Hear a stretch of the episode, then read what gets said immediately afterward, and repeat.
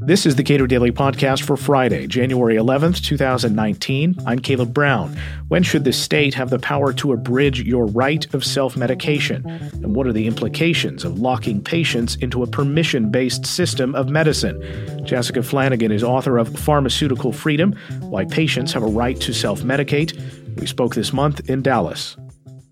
It's easy to get bogged down in details of regulation and how our Constitution has been interpreted to mean that we have this right, but we don't have this other right, and the government may regulate this part of our lives with, in this narrow way or this broad way.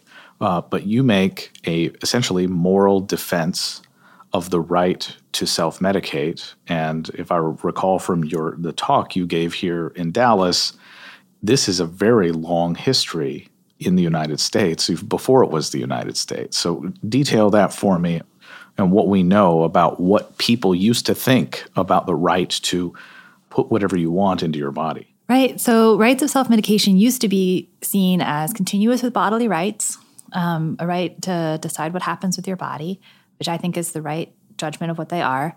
And for example, notes in the state of Virginia, Thomas Jefferson was making the case for freedom of conscience. And at the time, he's trying to convince people, freedom of speech, freedom of conscience, you know how that important that is. It's as important as your right of self-medication, your right to make decisions about your body. And that was seen as a premise in justifying the rights of freedom of speech and conscience, which we currently all recognize. Over the course of the 19th century, rights of self-medication were widely endorsed. There were all these different kinds of practitioners of different sorts of medicine. There was a lot of variety and innovation, not as much standardization. And even when FDA first started regulating the sales of pharmaceuticals in a prohibitive way, not just regulating fraud in the 1930s, the original legislation was passed explicitly saying that it was not intended to infringe in any way upon effective self-medication. And when was this? 1938. 1938. So even as late as that, they're cognizant that this is a right people want to remain enshrined in how we function as a society. Right. As it happens, as it was enforced, it effectively, after 1938, and especially after the Durham-Humphrey Amendment in the 1950s, the rights of self-medication began to fall away. But at the same time that people stopped recognizing rights of self-medication, over the course of the 20th century, a new medical right came on the scene that people hadn't recognized in the past, which was the doctrine of informed consent. So at the same time that people were gaining rights to make choices about their health and their bodies in the clinic, they were losing that right in the marketplace. So I'm arguing that we should reclaim that right in the marketplace as well. And even if you are a consequentialist, there are important reasons why you would want to recognize and have people recognize within themselves the final decision-making authority about how and what they medicate themselves with. So rights of self-medication are really aimed at three different kinds of policies. One kind of policy is the pre-market approval process, so the FDA prohibits people from accessing drugs unless they've been approved. Another kind of policy is prescription requirements, and the third is prohibition. So there are just some drugs you can't get in the United States or in other developed countries that have these types of policies following the United States. If you're a consequentialist, you might think, these are good policies because they're going to protect people from making bad health decisions. But that's false in two senses. So even if you only care about health decisions, if you only care about medicine, policies like pre-market approval processes, for example, have bad health effects.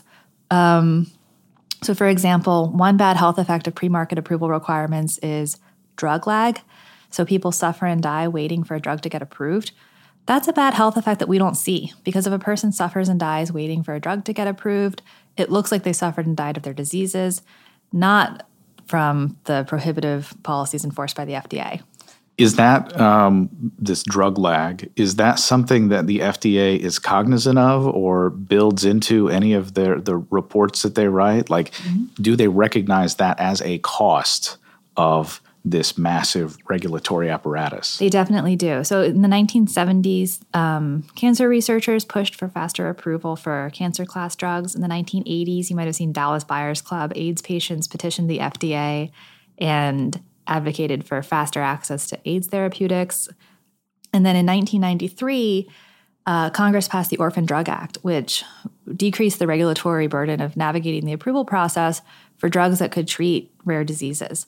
And FDA, in response to all of these kind of political pressures, has been very cognizant of the need to speed the approval process and try to make it less burdensome on manufacturers. Nevertheless, it still takes years and hundreds of millions of dollars for a drug to bring a drug to market. It's still a really lengthy, difficult, multi-stage process. And the justification for it is poor, I think, because it's in tension with the widespread practice in medicine of off-label prescribing. So they say, like, we understand that we need to have a faster, more efficient system, and we're going to try in these ways, compassionate access programs, orphan drug classifications, things like that. But we definitely need to still have safety and efficacy testing requirements. And then you think, well, what are the efficacy testing requirements doing? It's showing that a drug is proven to be effective enough, sufficiently effective, for a certain patient type with a certain condition. Once a drug is approved as safe and effective by FDA, though, anybody can access it from their doctor off-label, which means that efficacy testing requirements are not necessary for accessing a drug for all of the off-label users. And up to 40% of prescriptions, on some estimates, are off-label, outside the patient type or condition that it was originally tested for efficacy for. So we have a lot of people that are using drugs that haven't been tested for efficacy, and we don't think that this is like a total disaster. And we know that people are suffering and dying while they wait for these efficacy testing requirements to be completed. There's some data that you point to that indicates that, one, people tend to be more circumspect when it comes to evaluating their own health and their own health needs and their needs for medicine when they are the ultimate decision maker. Right. Just detail that, what we know about how people think about their own health when they are the decision maker and when they're not.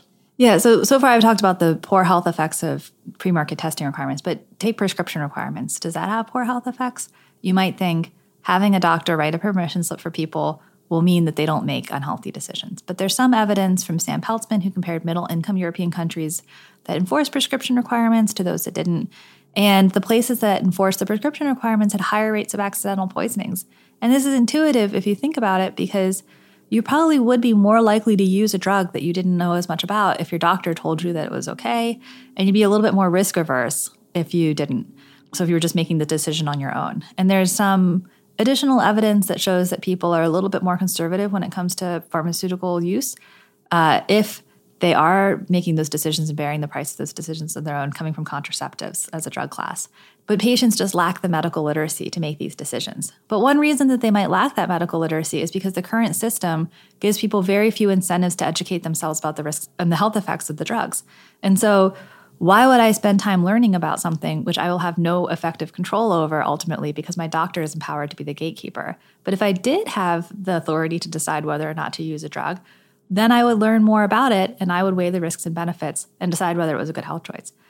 But even setting aside all of the health choices, the second consequentialist reasons that all of these prohibitive policies are so harmful is health is only one of many values. Like, some people don't care about health. Some people care more about, not having medical treatment that conflicts with their religion, or they care more about having quality of life instead of quantity of life. And they make those trade-offs on their own. And if we really care just about the consequences of the choices people are making about their drugs and their bodies, we shouldn't just look at the health consequences. We should look at overall consequences. And who's the expert about whether or not drug use will have good overall consequences for you?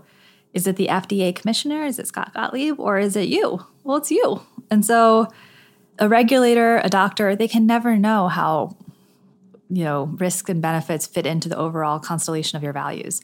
There's no scientific judgment about whether or not something's excessively risky or worth it to try. And there are competing risks and competing benefits with different avenues that you might take, right, with treatments for whatever, or supplements or anything you might do to try to improve your health.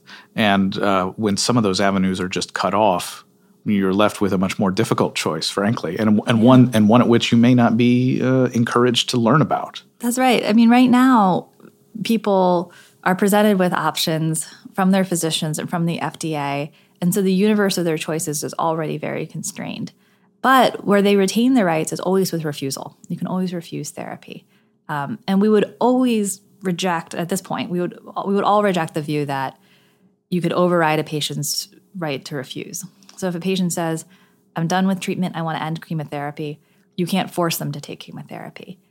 So we know that people have the authority to make even deadly choices about their bodies when the point comes to refusal. And I'm saying those very same rights that justify the right to refuse also justify rights of access. Now, some people might think like, well, rights of access are a little bit different from rights to refuse because forcing a drug on somebody is more of a violation than withholding access to a drug. But I don't think that that's true. You know, so people who are kind of broadly pro-choice might find this analogy compelling. Imagine a person has a right to end their pregnancy. It would still be a violation of that right if public officials said, oh, yeah, you have a right to make reproductive decisions, but no one who's a health worker can in any way facilitate or help you exercise the means to make those reproductive decisions.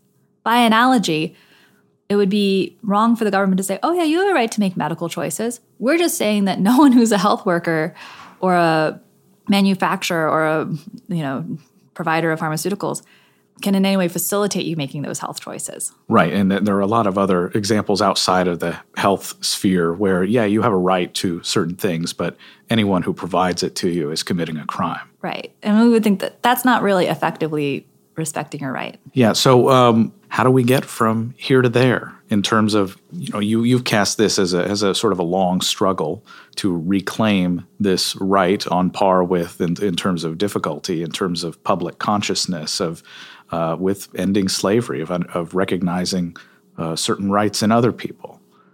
Yeah. So, I mean, I think we should be optimistic because we know that moral progress of reclaiming people's autonomy in the face of paternalistic policy, it happened in the past. And so expanding property rights to women, ending slavery, embracing the doctrine of informed consent in clinical contexts. So in 1968, 90% of oncologists admitted that they would routinely lie to their patients about their diagnosis.